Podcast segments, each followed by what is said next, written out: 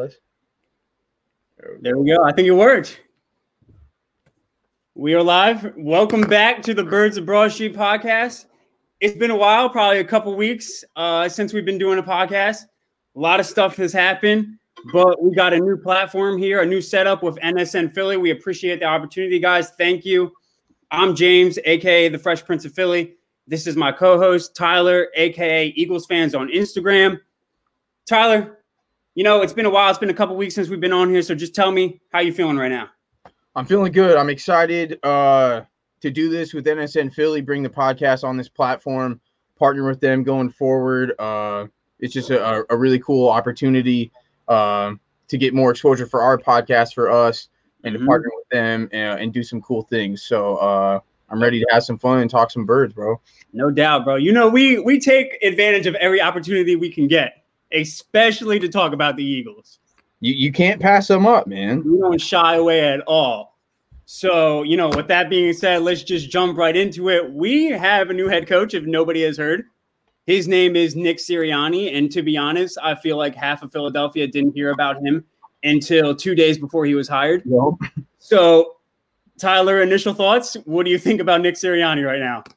Um, it was surprising. It was it kind of felt the the same way um the process felt the same way when Doug was hired in 2016 where it seemed like he wasn't the initial choice, he wasn't the guy that they uh, would have went with if they had the option to go with uh, Saleh or Smith or any of those guys that they interviewed previously. But um, when the news first broke, I just kind of thought to myself, you know, I, I felt the same way when Doug got hired, I was just like, man, you know, this isn't the guy.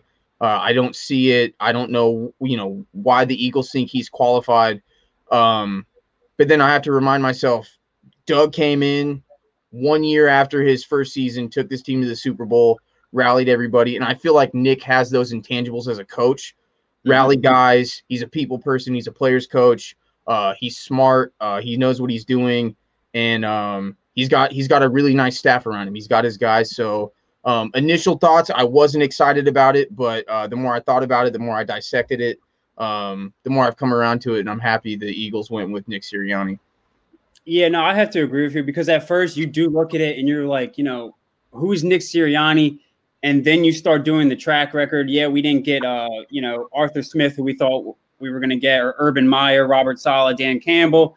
David Culley, Brandon Staley, all these notable names out there. We get Nick Sirianni, and then you get a sense of comfort from it because he was with Frank Reich. We already know yep. what Frank Reich can do. He was Frank Reich's right hand man, and Frank Reich was kind of the person that gave Carson Wentz the keys to succeed. And you just kind of hope that he can bring that same thing to Philadelphia right now. Yeah, I mean the uh, the reason I think it came from left field. It's not to say that Nick Sirianni isn't qualified or he's not the right guy. It was just when you start this coaching search um, for people that cover, you know, the team, both of us on our Instagram pages, you know, we we see every report, we hear everybody that's linked to it, and to have him be so late to the party, his name being thrown in the hat, and then it happened so quickly after he interviewed was what I think threw everybody for a loop. It wasn't really um, the fact that nobody liked him or didn't think that he should be the coach. It was just he came in late to the party, and it was really quick how it happened and how it unfolded with him being the head coach. Yeah, nobody knew he was even up for a job. Nobody even realized he was leaving Indianapolis, which I I never knew that until a couple days prior. But um, it looked like the Eagles were really impressed by what they saw. They said that out of all the candidates, he standed out the most. And then I started doing my research on him. I was like, okay, I see what he's doing with these quarterbacks. You know, he's turning uh, like a Philip Rivers, who's approaching 40 years old, and he's making him one of the most uh, least mistake quarterbacks in the NFL. And then you see his track record with the wide receivers. He's got six wide receivers that have eclipsed over a thousand yards. And if you're an Eagles fan, you know that we haven't had a receiver eclipse even 500, 500 yards like the past two seasons. So that's going to help us greatly. And, you know, I just hope that he can implement those same things here and he can get the most out of the guys we have on the roster because the roster does still scare me a bit. Yeah, I think that's the the thing I'm most excited about with Nick Sirianni is the ability to get the most out of what he has. I think that's the disconnect I've had with Doug the past few seasons is um although he's not getting as much input in the players that he's getting, as a coach, that's what you're supposed to do. It doesn't matter if you know how he goes grocery shopping and gets you rotten food. You try to make the best dish with that rotten food, and it just seemed like he was stubborn. He wanted to fit uh, square pegs into round holes with his offense. Um, you got guys like Jalen Reagor, Travis Fulgham. I mean, even Alshon Jeffery. It just it seems like Doug was adamant about making his offense run the way he wanted to instead of catering his offense, changing it up, and putting his guys in position to succeed. Um, and I think that's what Nick's going to do. So I'm super excited about yeah, that. We, we, talked about it all season. Like, even though Doug was painted out to be this nice guy, and he is a nice guy, but yeah. when it came to coaching, he was incredibly stubborn. And this kind of leads into our next segment about the Carson Wentz and Doug Pederson report. But I remember me and you talking throughout the season, we would get just so incredibly frustrated because we would see forward wide receivers lined up outside and they just would run aimlessly down the field, verticals, Nobody would turn around. There would be no crossing routes. There was just no creativeness in the offense whatsoever. And then it's frustrating for us to see because we, we're huge Carson Wentz supporters, and we would just see him get teared to shreds back there. Yeah, I mean, it it seems like Doug since 2017 when you win the Super Bowl, um, you know, you come out, you write the book, you're you know, you're you're the man on top of the hill with, you know, you just won the Super Bowl. You're you're the best thing in town right now. So, um, I got think, a statue outside. Exactly. I think he took that a little to the head, and not to say that he got arrogant or anything, but to say this worked in 2017. This is my offense, and I'm gonna make it work. I'm not switching anything up. I'm not changing it. Um, and that just seemed like what it was in 18, 19, and 20. It just seemed like there was no innovation. There's there's nothing new going on. I mean, you turn on Chiefs games when they get inside the 20 yard line, they're running NFL street plays. Oh man, yeah, there. it's so frustrating watching a good offense play on Sunday. Exactly. So it, I, I don't think that Doug's a bad coach. I just think he he wanted to do it his way. He thought that he earned the right to do it his way, which he he did. You won the Super Bowl. That's the ultimate goal. But at the end of the day, um, the NFL changes. People catch up to you. They, you know, you can do it one year, Lamar Jackson did it one year. Was he able to come back and be the MVP the next year? No. Um, so I just think that Doug refused to switch it up. He refused to um, refresh his offense, and I think that's why um, when you're when you're having those meetings with Lurie about you know me being the coach going forward, when you're presenting your vision for the future going forward, if I'm not hearing anything that you're trying to change, then I have to, as Jeff Lurie, as the owner, have to say, okay, this isn't going to work again, so we have to move on. Not that we want to, but we we have to, and I think that's what happened. No, exactly, because whether he was sabotaging his job or not because he wanted out, it was reported that Doug Pederson wanted to promote Press Taylor as the offensive coordinator, and you know.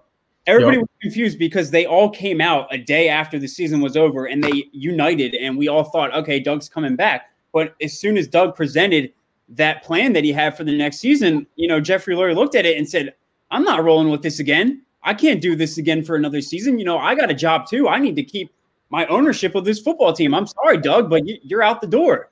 Yeah. Like you said, and I know you're going to lead us into our next segment about Carson Wentz and Doug Pederson and like the report that came out about that.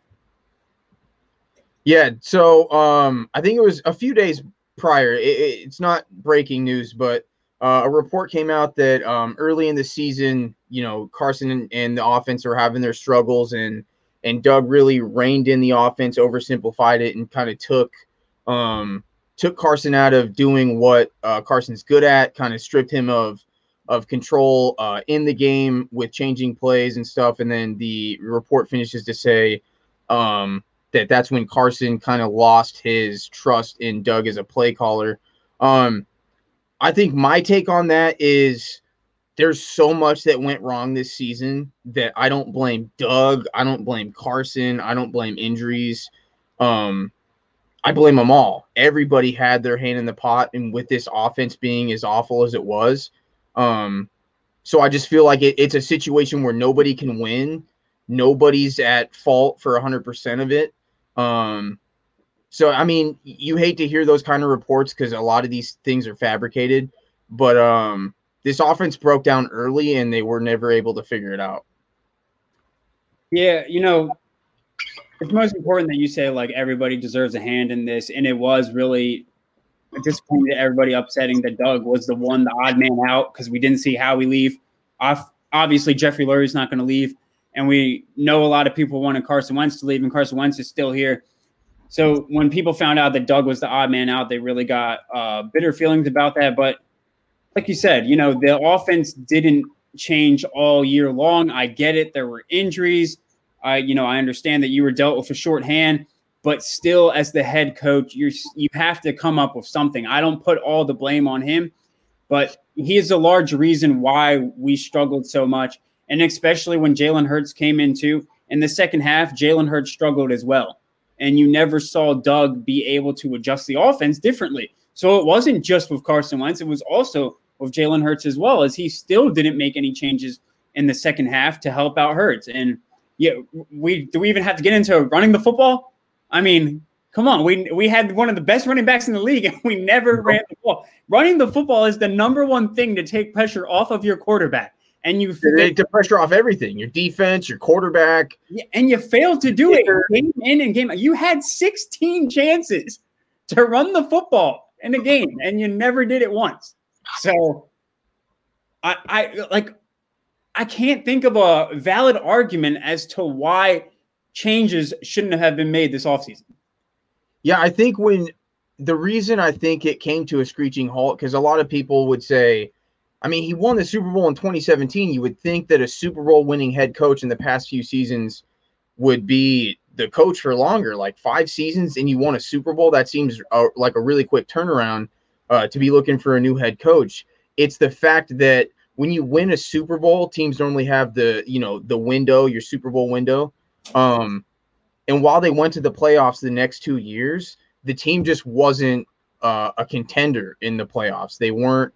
Um, they weren't probably. I mean, you could make the argument in 18 if Alshon didn't drop it, but then that's just you know you're playing what ifs then, and we don't want to do that. But um, I just think the window closed really quick on him, and with no real vision to fix it or figure it out or make changes going forward is why Jeff Lurie said maybe I, you know, I don't want to make the change, but we kind of have to. But I want to double back um, with Nick Sirianni, kind of talk about the the staff he's put together pretty quickly. Um, they're all his guys, which which makes me really happy. It doesn't seem like Howie and uh, Jeffrey Lurie really got too involved with telling him who to go get. It seems like they allowed him to go get the guys he wanted, the guys he's familiar with, the guys he's coached mm-hmm. with, um, that he's connected to. So uh, off the top, Shane Steichen, uh, offensive coordinator, previously the offensive coordinator in uh, I almost said San Diego in L.A. for the Chargers. Um, yeah, in the Los Angeles Chargers uh, offensive coordinator. What were your initial thoughts when you heard that um, Sirianni was rolling with Steichen as the OC. First, to just go back a little bit, everybody's biggest fear was that Nick Sirianni was just going to be a yes man and he wasn't going to be able to bring in his own men. And I think we can kill that debate already because so far he's gotten everybody he's wanted. And with Shane Steichen, I was incredibly excited about this because, yeah, people knocked him for his play calling, but he was with a rookie quarterback last year in Justin Herbert, and we saw all saw the success that Herbert had last year, um, like rookie of the year success. So I hate to say this, but in Carson Wentz in year five, he was broken as a quarterback. So mm-hmm. traditionally, he's kind of a rookie right now. You want to bring him back to the basics. And what better way to bring him to the basics basics than bring somebody in who coached a rookie quarterback last year? He can reteach him all those things and he can develop Carson Wentz again. And that's why I was most excited about this is because I think Carson Wentz has all the talent in the world, but he's at square one right now. And you need to bring him back all the way up to 100%. And I think he's capable of doing that. Yeah, I think um, I read a little bit about Shane Steichen. I'm not super familiar with him, but um, it seems like uh, the the fans in LA uh, wanted him gone, but it, it, didn't really make too much sense to me. It seemed like with a rookie quarterback, like as, as good as Justin Herbert is, you're still a rookie. You're going to have growing pains. Um, the fact that he was able to get that type of season out of him um, mm. is special, and you deserve credit for that. Um, I think when you come here, to the the talent that should we should have after free agency after the draft. I think Steichen will be able to him and Nick Sirianni because I don't think it's come out yet who's going to actually be calling the plays. Um, yeah. I haven't heard that, so I think it's a toss up. I think Nick Sirianni could be one of those coaches that says, you know, this is finally my time to shine. I want to call the plays. Not that he called plays in uh, Indianapolis, but um, this could be where he says, okay, I didn't get to call plays there with Frank. I want to call the plays now here or he can just trust Shane Steichen to to do that. And um, I don't know. I think I'm not I'm not upset that we didn't go get the glamorous the name the glamorous names. We didn't go get the hottest OC. We didn't go get the hottest. I actually think we got the hottest DC. We didn't go get the hottest OC, but I think the Eagles need to come back down to earth, um, run the football, pass, you know, off of play action. Like that's the type of the type of football I like to watch, and I think that's the type of football that wins. You run the ball, um, you wear defenses down, you hit them with play action. Uh, I think that's the type of offense Shane Steichen's going to bring. Um, so I'm excited. I mean, he might not be the best offensive coordinator, but he's a guy Nick trusts, and I think that's a big deal. Yeah, and if there's one thing that we already know about both of them is they love to run the football. Please. And that's exactly what we want here. Um, you know, you already talked about how excited you were about Jonathan Gannon. Uh, I'm excited too. I have a little bit of concerns because I know he runs a complete different philosophy than Jim Schwartz. He's more aggressive. He loves to blitz, which I see that as a positive and a weakness. One, it's a positive because it's going to help our guys on the back end because outside of Darius Slay, we don't really have that coverage secondary guy. So yep. yeah, if you're able to get home, it's going to make everybody else look great on the back end. But if you're not able to get home, you're going to see a lot more of uh, Avonte Maddox getting burned next season if he's still here. So I feel like we're going to see back and forth games where the defense is going to be dominant and you're going to have these impressive performances. But there's also going to be games when we go up against the elite receivers and we just get burned. So unless they're able to address that in the draft, or I, I don't think it's going to be free agency because we all we all know the cap situation. Yeah, how we can move money around, but yeah, there's not that much to work with right now. So it, it's going to be a hit or miss with Jonathan Gannon to me, j- not because of him, more because of our roster. Yeah, I, th- I was really excited when Gannon was announced as the DC because um, of how um, how many teams wanted him. I think he was connected to three or four different teams to be their DC. So the fact that he was a commodity uh, and the Eagles got that commodity uh, makes me excited. Um, we'll see if it translates and he can make it work with the the the roster that we do have. Of course, um, I think that they'll they'll try their best to upgrade the defenses the be- the best they can, but we're working with limited resources this offseason, so I don't know if if they'll be able to make that happen. Um, but I'm excited because I, I love on third third and six, man. Blitz the QB. But get yeah. him off the spot. I mean, you watch playoff football, and I don't know how many times uh, in the Chiefs and uh, Browns game where it's third and medium to long uh, for the Browns, and the Chiefs blitz to get Baker off the spot. He's forced to throw the ball, and boom, it's fourth down. They punt, get off the field. There's so mm-hmm. many times where, uh, and G- we know Jim doesn't like the blitz. He likes to get the pressure with the front four, drop the other seven in in coverage, and, and win that way. But Prevent, if it's five, bring the heat, get the quarterback off the spot, force an early throw, and I think pressure gets you turnovers. And if if you can if you can do that with blitzes, I'm completely fine with it. Of course, it'll backfire a few times during the season, but I think um, I, I like defensive coordinators that are risky. I like Jim Johnson kind of guys. I like guys that are going to go attack.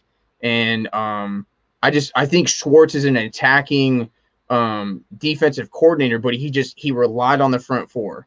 And while many people think that the Eagles had a lot of talent in the front four with Fletcher Cox and Brandon Graham and and Josh Sweat, um, I think you need more talent uh, in a Jim Schwartz scheme to be successful. And I just don't think the Eagles had that level of talent. Exactly. To run after great pressure. And like so, with Jim Schwartz is even though he's been one of the most consistent defensive coordinators over the past decade, you needed to bring in something new, especially when you have this much of a limited roster. You got to bring somebody in who's going to take chances, who's going to uh, you know, swing things around because on third and 15, you can't be playing prevent defense every time. You don't have the guys to cover one on one, and you're going to get burnt almost nine times out of 10. We saw it all season long. Yeah, if, if you're giving a um not even a good quarterback, if you're giving any quarterback time on third down um against our defensive uh, secondary, then you know I don't want to say nine times out of ten, but seven times out of ten that they're going to get the first down. They're going to find the spot uh, if they have time. I think third down is where you uh, dial up the pressure and you live with the results. Because I feel like more often than not, you're going to get the the pressure, the turnover, the errant throw, uh, the sack um, that you're looking for because um, it's a pressure down. You got to bring pressure, and I think Jonathan Gannon's going to do that. Um, right. More more on the coaching staff that that Sirianni's putting together. Brian Johnson. That that news came out I think yesterday. Yeah, uh, they're all blending together uh, these past few days. Um, but Brian Johnson, offensive coordinator uh, for the University of Florida, will be the new QB coach for the Eagles. Um, what are your thoughts on Brian Johnson? Looking at the track record, one, he's worked with Dak Prescott in college. You know how we feel about the Cowboys. We hate them, but yeah, we both admit that Dak is a pretty good quarterback. No, he didn't work with him at the NFL level, but he helped develop him in college. And then, uh, you know, right now he had Kyle Traskis. Is that how you pronounce his name? I'm not Kyle really. Trask, I think, yeah. Yeah. So he's working with him now, and he had a pretty good season. Uh, kind of teetered off at the end couple things that worry me is one, he has college experience. Two, it's not like Florida is any more a powerhouse school like it used to yeah. be when Flo- um, when Tim Tebow was playing. But obviously, there's something that they saw in this guy that they sought him out because you, you don't just see guys like this come out of nowhere. No, there's a reason why he got signed by the Eagles, and yeah you know, whoever is taking a chance on him right now, I hope they're right. I'm excited about it because he did work with a few, uh, a few quarterbacks. You know, he he knows what it's like to play the game. He did play. He was on the cover of like NCAA football. I think it was 06 or something like that. It's it's actually yeah, really. I saw so, that going around. Yeah, so he knows how to play football, and I'm I'm excited for him. I just hope it's not a disaster. Yeah, I mean, I don't know too much about Brian Johnson outside of his, you know, he worked with Dak Prescott at Mississippi State. I feel like that's overblown. Um, he's known Jalen Hurts for a long time. I feel like that's overblown. I just they had a really nice offense there at the University of Florida. He's a young guy, and there you go. You got you got to represent the guys, bro. You got to represent the guys. Okay. Who are we talking about? Jalen who? Exactly, bro. This is a pro Wentz stream.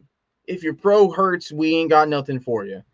But anyway, I think uh, I think the the the youth movement that is this coaching staff is going to be a big deal. Um, it's a new NFL. It's always changing. It's always um, evolving. So I think having young coaches, uh, top to bottom. I mean, Nick Sirianni's a young coach. Shane Steichen's a young coach. Jonathan Gannon's a young coach, and then Brian Johnson, I think, is like 33. So mm-hmm. um, I think having those young guys um, coaching today's game, um, connecting with the players on the roster, being relatable is a big deal. Um, so I, am happy with the with the staff Sirianni's put together. Um, I can't remember the last time I saw the Eagles bring in young blood from the coach. Yeah, I think it's much needed too. I think they did the average, and they're the youngest coaching staff right now in the NFL. I'll take it, man. Because if you look at the the top contenders in this league. A, a team that is they haven't won a Super Bowl, but a team that I admire a lot with the way that they're operated and the way that they they might not be the best team in their division, they might not be the best team in the conference, but they always compete and they're always in the thick of it is the Rams. I, I knew you were going to say that too because I was thinking Sean McVay the whole time. I was thinking innovative offense, Sean McVay, Matt LaFleur, Kyle Shanahan, they all nope. down to a T right now. And, and I don't I don't think it's it's um it's a cliche thing to say, like, you know, oh, this is Sean McVay. I, I'm not saying Nick Sirianni is going to be like Sean McVay. I don't think that he's on his level as a coach. I hope to be proven wrong. But I think the youth movement, um, the evolution of the NFL, having a young uh, coaching staff um, is is going to be something that's going to benefit the Eagles. And when we're when they're able to get over this cap situation, uh, get multiple draft classes right in a row. You know, we'll wait to see. We're not going to hold our breath though, but I feel like that's what it's going to take to become a perennial contender where you are competing to win the division year in and year out, and you're competing to go to the playoffs and for a Super Bowl, of course, year in and year out. So um, I think year one could be rocky. Go ahead. Go ahead. Sorry, I interrupted you. I feel I feel like year one could be rocky for Sirianni and these guys, just kind of um, implementing their culture, uh, getting their program going. But um, I mean, if if Sirianni's able to quote unquote fix Carson Wentz, um, I wouldn't be surprised if this team competes day one with a young roster, a young coaching staff, some swagger. That's what I'm uh, saying. It's going to bring juice to the exactly. whole having all those young guys in. And it's very ironic that we're going from young guys to an older coaching staff member right now because the Eagles brought back one of the best, Jeff Stoutland. I'm stoked about this. You can say whatever you want about the offensive line last year, but you have to realize Jeff Stoutland was working with practice squad on top of practice squad on top of Jamon Brown, who is the worst offensive lineman we've ever seen come hmm. through Philadelphia. He blocked a he blocked himself into Carson Wentz or something. He he sacked Carson Wentz himself. That's how bad he was. Yeah, so, that was rough. I am so excited to have Jeff Stoutland back just because of how much the offensive linemen respect him and they want to work with him. And you're just going to get that same type of chemistry up front. And we all know how important the offensive line is in the NFL. You want to value that position and you want to value the coaching in it as well. Yeah, I mean, I think Stoutland is, you know, it's it's not as glamorous to say, oh, we're keeping a coach, but I think that's huge news. Um, I think the offensive line was a weak link this season uh, with the, all the injuries, the guys that you're plugging and playing, 13 different combinations, I think is what it got up to, which is insane. Uh, I think it was a record, actually. I think they broke a record for that's the most offensive line combinations in a season for a team. Um, getting him back when you know that the guy that you just extended to a long contract, Lane Johnson, adores this man. Um, Jason Kelce, of course, uh, if he doesn't retire this year or next year, is going to want his coach back. Um, Brandon Brooks loves the guy. So I mean, Seumalo's going to be back. Dillard's got you know it, it's good that you're you're keeping the coach and you're keeping the continuity um, with the offensive line. That um, going into 2021 will be a big deal if they can stay healthy. Uh, hopefully, get back to being the, the strength of this team. Uh, so super super happy that Stoutland's coming back. I was so nervous when that report report broke that he might be going to Alabama. So uh, big news that Stoutland's coming back. But Stoutland's leaving, and we got a few guys going out the door. We got uh Deuce Staley. Um, it's it's just sad to see him go. Um, he was never an offensive coordinator, uh, the assistant head coach and the running backs co- coach, but he's just he used to play here. He's got the the Philly mentality. He's mm-hmm. a guy's guy. He's a, a player's coach. Like he's he's every cliche thing that you can say about him, but they're all true. Um, it just really sucks that the Eagles weren't able to make it right with him to keep him. It's just kind of an off situation. I wouldn't have personally made him the offensive coordinator. Um, there's there's a reason why the Eagles don't value him as much. Yeah. And it's a shame to say because we all love him. He had his farewell thing today, his farewell letter to Philadelphia.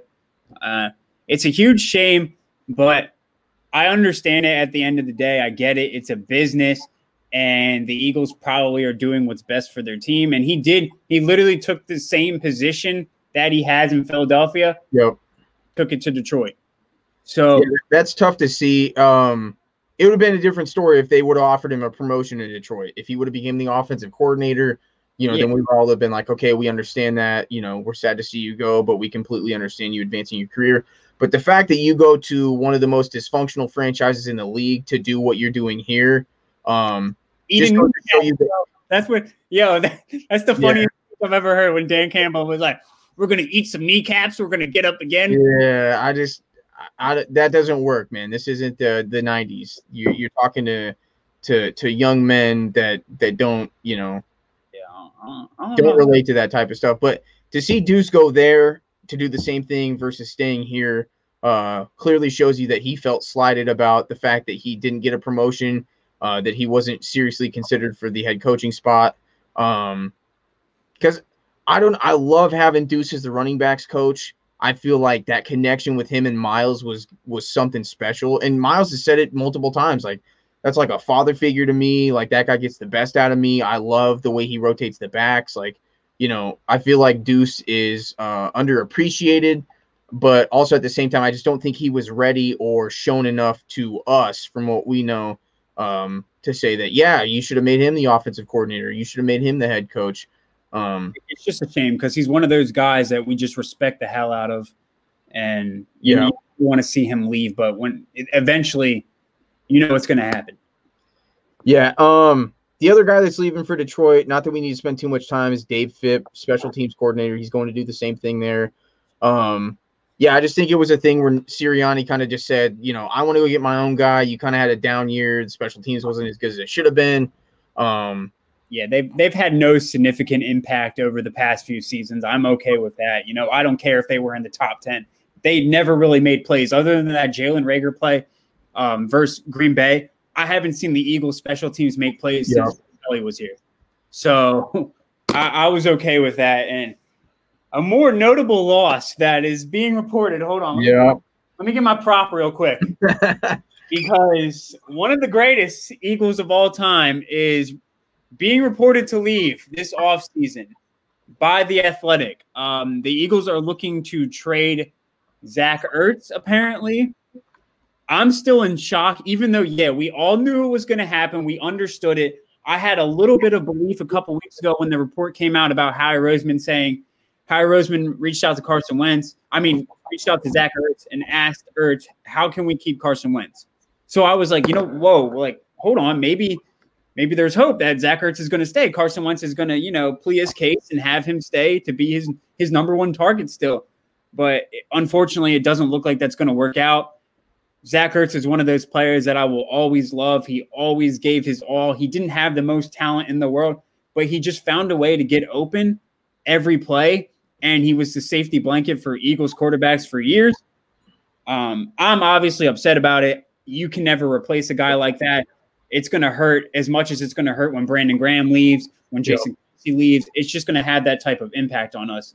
So tell me, h- how did you feel when you heard the news? Um, I felt like this isn't news. Um, Fair when enough. I, when I heard the report that um, Zach Ertz wanted a new contract in training camp, he was he wasn't going to get it from the team. He confronted Howie Roseman. It was heated. Blah blah blah. I thought to myself, okay, he's under contract next year He's probably not going to play under that contract. Um, the Eagles are obviously going to move off of him this upcoming season, barring him balling out of control to where the Eagles say, okay, you can still do this at a high level. We don't want to lose our number one weapon. I, if Ertz would have put up Kelce numbers this season, then he would be back in 2021. The Eagles would have said, we'll find the money, we'll make it work, we'll restructure, we'll convert bonuses to whatever. Um, but it wasn't. It was the opposite. It was his worst season um, as a pro. I mean, outside of his rookie year where he didn't really play too much, but um, you, you get hurt. You're not making much of an impact. You're not creating separation. You're not getting open. Um, I didn't. I didn't think this was news because I thought the the fact that he wanted a new deal. We don't have money. He confronts the GM. The GM doesn't budge. He comes out and has a bad season while getting hurt. Of course he's gone. Of course we need to create cap room. Of course, we need to move on. Of course, we have to pay Dallas in a year, so we can't pay them both. You guys want new receivers in Philly? Well, we can if we're playing both of these tight ends big money. So, um, I feel like Ertz has elevated himself to McNabb, Westbrook, Dawkins, Trotter, Vincent, Shepard, Brown. Like he's a, he's at that level of Eagle in my mind. Um, of just one of those guys that's going to be hanging in the rafters. They're going to put his name uh, in the Ring of Honor. They'll probably retire 86. He won a Super Bowl. We've never had that. Um, probably um, one of the biggest plays in the Super Bowl, the go ahead touchdown where he dove in the end zone. Uh, we'll never forget that. He's been a model of consistency on the field, off the field. He's been tremendous in the community. He loves this city, and uh, the yep. people that live in Philadelphia don't take that lightly.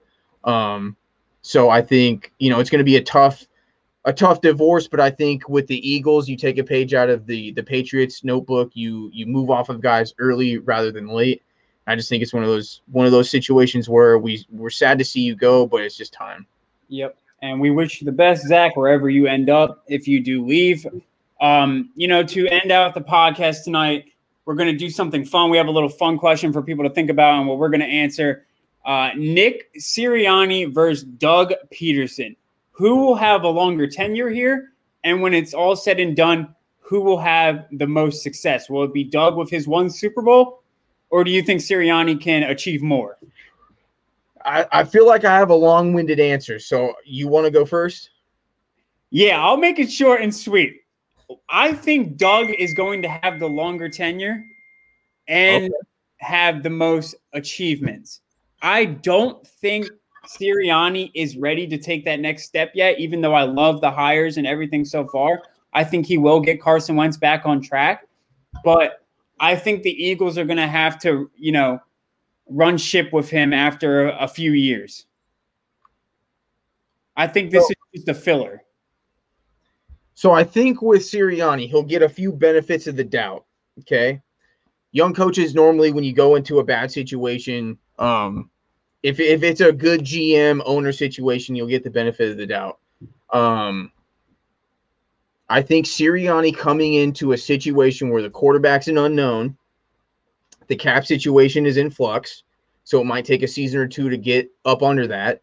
Both things that when you come to the table to discuss performance and moving forward together, you can't blame me. Uh, you gave me a, a below average roster. The quarterback situation didn't fix itself. These are all hypotheticals. This is why I'm saying I think he could outlast Doug. Yeah. If if year one is terrible, three and 13, four and 12, four, 11 and one. Um, I feel like if he has one of those types of seasons, it's either injuries happened again, which you can't blame him, uh, Carson doesn't play well. Jalen Hurts doesn't play well, which you can't blame him. You had the you had those problems with Doug. You got the problems here now. Clearly not my fault, right? Mm-hmm. So I think if that happens, then we're hitting reset. We're gonna reset the clock for you too. We're going to get a new QB. We got the cap situation figured out. We're gonna go get you a whole new roster, and we're gonna run this back again, right? So I think the fact that he's kind of got a built-in reset if it doesn't work early with okay this might be a retooling people might call it a rebuild this offseason but i think because you have the highest uh, not the highest a high paid quarterback and it's kind of in flux right now if if carson comes out craps a bet again then they have to say okay we have to reset blow this thing up completely but we're going to keep Sirianni around for the ride. Long-winded i think he outlasts him because he's either going to be good to begin with with Carson, and they're going to try to keep that going, or it's a dumpster fire to begin with. They hit the reset button, um, and then he'll have he'll be able to reset the clock because most of the problems that plagued this team in 2020 um, would probably be the reason that we're not good in 2021. So I think for that reason, I'm going to say he he outlasts him. I don't know who's going to be more successful because it's really hard to win a Super Bowl yeah. with Patrick Mahomes still breathing oxygen. It's um, always an outlier. That Super Bowl is always going to be the outlier. Yeah, so. it's it's tough. I think Doug Pederson's a great coach, phenomenal. I think he'll be a head coach next season. But um, I, I, I think Nick Sirianni can match or outlast Pederson. I just don't know if he'll be able to out success him because I don't want to be one of those fans that's just like Eagles winning the Super Bowl every single season because I love them. I just I don't I don't think that this team will be back in contention for a year or two. I wish. So, Okay, yeah. If there's anything we know about the NFL, it stands for not for long, and we yeah. see how ugly things can get. Um, let's go over to our comment section here. We can just read them off one by one. I'll go and then you go. All right. Uh, I'll start. Dylan Austin. As concerned as I am about Sirianni, I love every potential hire. Yeah, I, th- I think that's how everybody feels. You know, yeah. you were thinking, who is this guy? And then you're seeing him bring in all the guys that he wants, and now we're just getting more and more excited as the day goes on. Yeah, I think potential is a big a big deal. We we like that. We you know potential equals hope. We're all hopeful. Um, so yeah, I think uh, Sirianni. We might not know too much, but we're excited about the the potential with him and the staff that he's put together. Very young. Um, next one from Eric uh, Zua. Sorry if I butchered it. Um, who knows? But do you believe if Eagles get rid of Zach Ertz, do you have do you have think Kyle Pitts? Do you think Kyle Pitts? Um, we talked about this before we came on. I think Kyle Pitts is an intriguing prospect for the Eagles. Not at six though. I think the re- the way Kyle Pitts could land in Philly is if the Eagles are set on adding a playmaker on offense, whether that be Smith, Waddle, or my guy Chase, Ja'Marr Chase, um, at six, and guys trade up, uh, leapfrog the Eagles to take them, or the the Dolphins and the Bengals take both of those guys. I could easily see the Eagles saying, "We're going to trade back, get a few more picks, let a QB needy team come up to this six spot, and we'll take Kyle Pitts with the 10th, 11th, 12th pick." Um, because this guy's built like a big wide receiver. It, he doesn't have to play tight end. And in this Eagles offense with Sirianni, you could see him split out wide. They'll play 12. He'll be in the slot. So I think that if you miss out on Smith or Chase, those top two receivers, I think Kyle Pitts, tight end one, is a better pick than wide receiver number three, if that makes sense. Mm-hmm. No, I, I I really didn't think there was any shot of this happening until this morning when I like officially like heard the Zach Ertz thing. Where I was like, okay, he's most likely going to be gone, and the Eagles really do love the tight end position. I do think it's a possibility that you trade back a few spots and grab him, and um, you know try to get more picks. Not to say I trust Howie with those picks. That, that's another question. Let's not get into that right now because we would be here another half an hour. Um, Nick Bookhammer. If that's really your last name, Bookhammer, that is a great last name. If your last name is Bookhammer, we want you on the show. Yeah, honestly. Who do you think we are going to draft this year? I thought it was going to be Patrick Surtain at first, but now I'm leaning more towards Ja'Marr Chase as the you know the days go on because I just see the Eagles valuing the offense more and more every day. So why not throw your chips in in the draft too and get yourself a stud wideout? So that that's I'm going to go with Ja'Marr Chase. Yeah, Ja'Marr Chase has been the guy that I've wanted the Eagles to get since last year. I thought um, when you watched that LSU team that won the national championship in 2019, um, he's better than Justin Jefferson. He was better than Justin Jefferson a year ago. Uh, if Ja'Marr Chase could have came out uh, last season, he would have been the first wide receiver taken. He's better than Jeudy. He's better than Lamb. He's better than Ruggs. Um, he's better than um, every, every, anybody in that 2019, uh, the 2020 class, because this will be the 2021 class. Ja'Marr Chase is my dream pick. The Eagles haven't had an elite wide receiver uh, since T.O. Um, since I guess you could say DeSean Jackson's 2013 season, I think. Mm-hmm. But yeah, give me Ja'Marr Chase. I'm not a big fan of those corners, uh, Farley or Surtain. Um, give me Kyle Pitts, but not at six. I don't want a defensive lineman. I don't want an offensive lineman. Give me Ja'Marr Chase. Throw him in a swaggy number. Let's have some fun with it. Uh, so we got who do you think we're going to draft next year? We just got that Bookhammer. Shout out to you. Shout out to your parents. Shout out to your whole family and your your you know family tree. Um, because that's a great name. And and you know, if I could be Tyler Bookhammer, I would. Um, yeah, sign me up for that. So Dylan Austin, uh, Surtain and Slay would be amazing, but wouldn't be mad about Smith or Chase. Yeah, I mean, we kind of covered that with just what we said. I think if the Eagles took a corner, we wouldn't be mad, but I don't like either one of these guys that high. I think they both have kind of flaws in their game. Um, I want somebody that Carson Wentz can throw the ball to every play. I can't wait to see a stat line like Fulgham put up against the Steelers this year. I want to see that eight times a season. I want my Stefon Diggs. I want my Julio. I want I want that guy, and we haven't had that guy. When's the last time the Eagles had that guy? What happened? They gave Donovan his guy, and even though T.O. was hurt for the playoffs and all that stuff, that team went to the Super Bowl. He came, he balled out. Of course, they didn't get the results that they wanted, but give Carson his guy. He hasn't had his guy on the outside since he's been here. Give my man his guy. Yeah, I mean, even though Surtain and Slay would be great, that Ja'Marr Chase or DeVonta Smith connection with Carson Wentz is just it's by far the more appealing option. Yeah, I mean, give me give me a weapon on the outside versus any other spot in the first round this year um, for 2021. I just I don't think the Eagles. You know how he's probably gonna goof it, but um, I mean, I wouldn't be surprised if they took a left tackle at six. You know, just the way it is with with Howie. All right, we got some of the same questions still, so let's just blow by these real quick. Uh, Eric asked, "Who knows? But do you believe if Eagles get rid of Zach Ertz, is Kyle Pitts at six? We both believe there's a shot. Um, yeah, I think, I think, they could, just not at six. I think Pitts could be the guy if it's a trade back scenario. I don't think I think six is too rich for a tight end. Yeah, no, me too. Dylan Austin Pitts is super nice, but man, I hope we don't take tight end at. Yep, just like we said. three.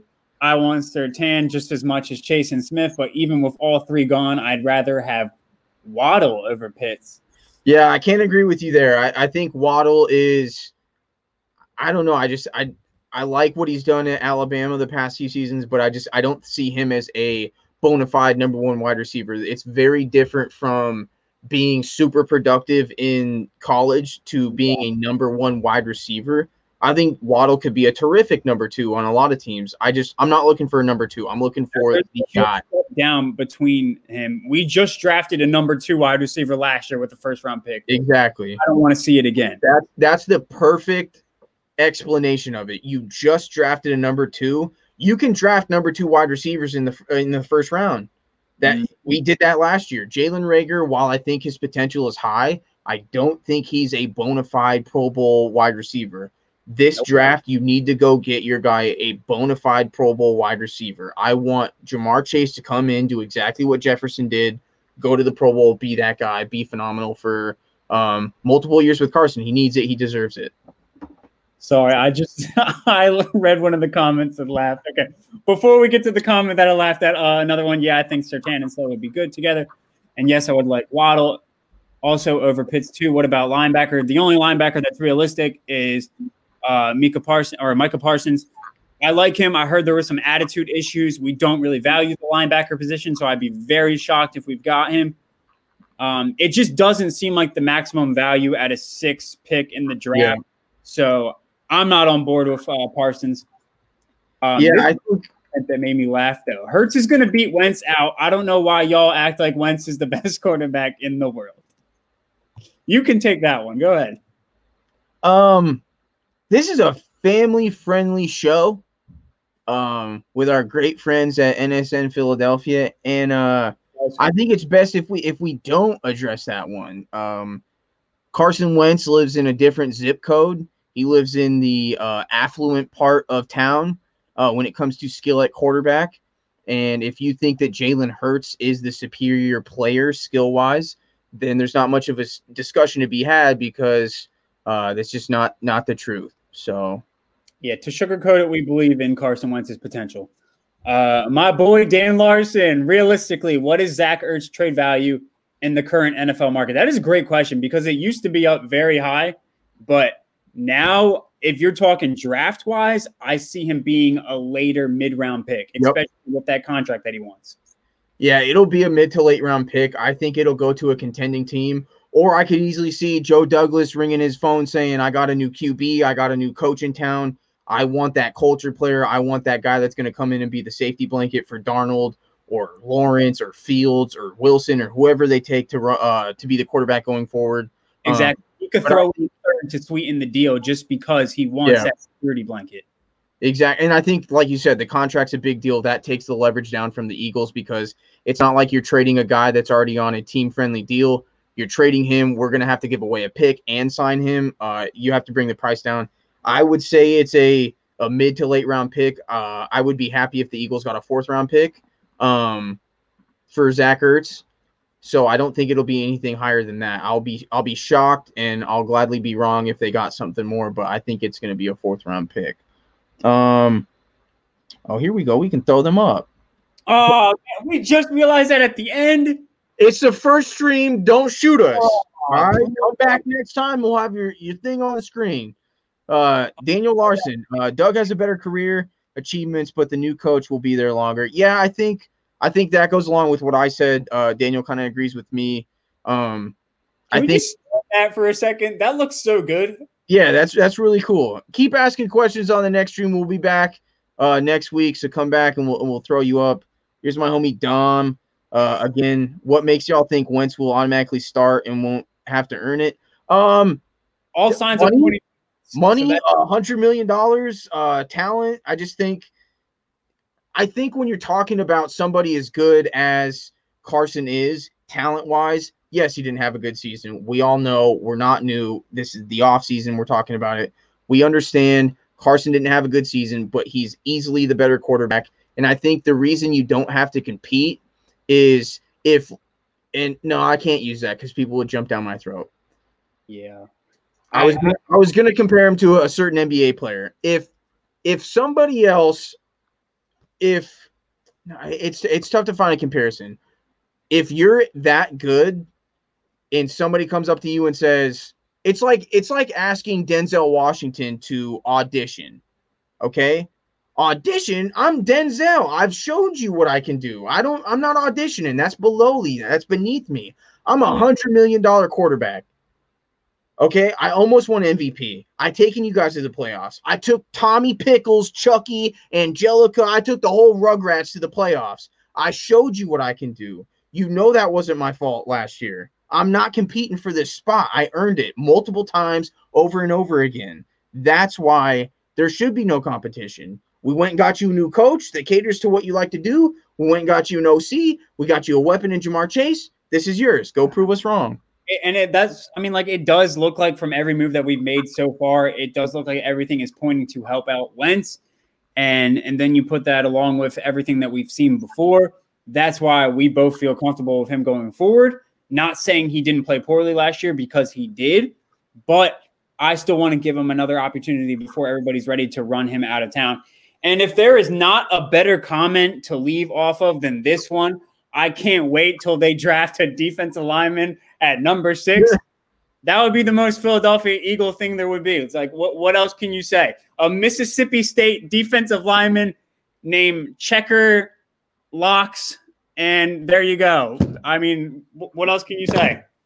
Yeah, I mean, th- while there might be some nice defensive uh, lineman prospects early in the draft, uh, the guy from Miami, I don't know his name uh, off the top of my head, but I mean, it would just be a, a Howie move to go offensive lineman or defensive lineman. Uh, that's just his brand. You can't really blame, blame him. That's the philosophy of football he believes in, controlling the offensive and defensive line.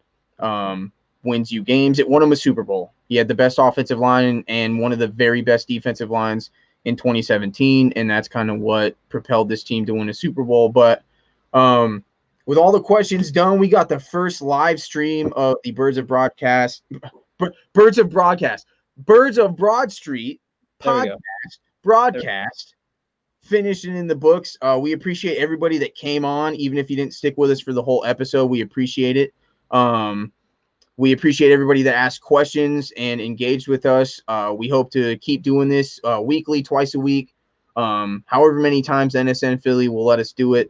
Um, we'll be back, and uh, again, we just appreciate you guys rocking with us, answering, uh, asking questions, and we'll be back soon. You got any last words for us, James? Nah, I just hope you all have a good night, and I want to thank NSN Philly again. Appreciate it. All right, everybody. We'll we'll see you guys hopefully we can be back uh, in a few days. If not, we'll be back next Thursday. Uh, so until then, uh, go birds.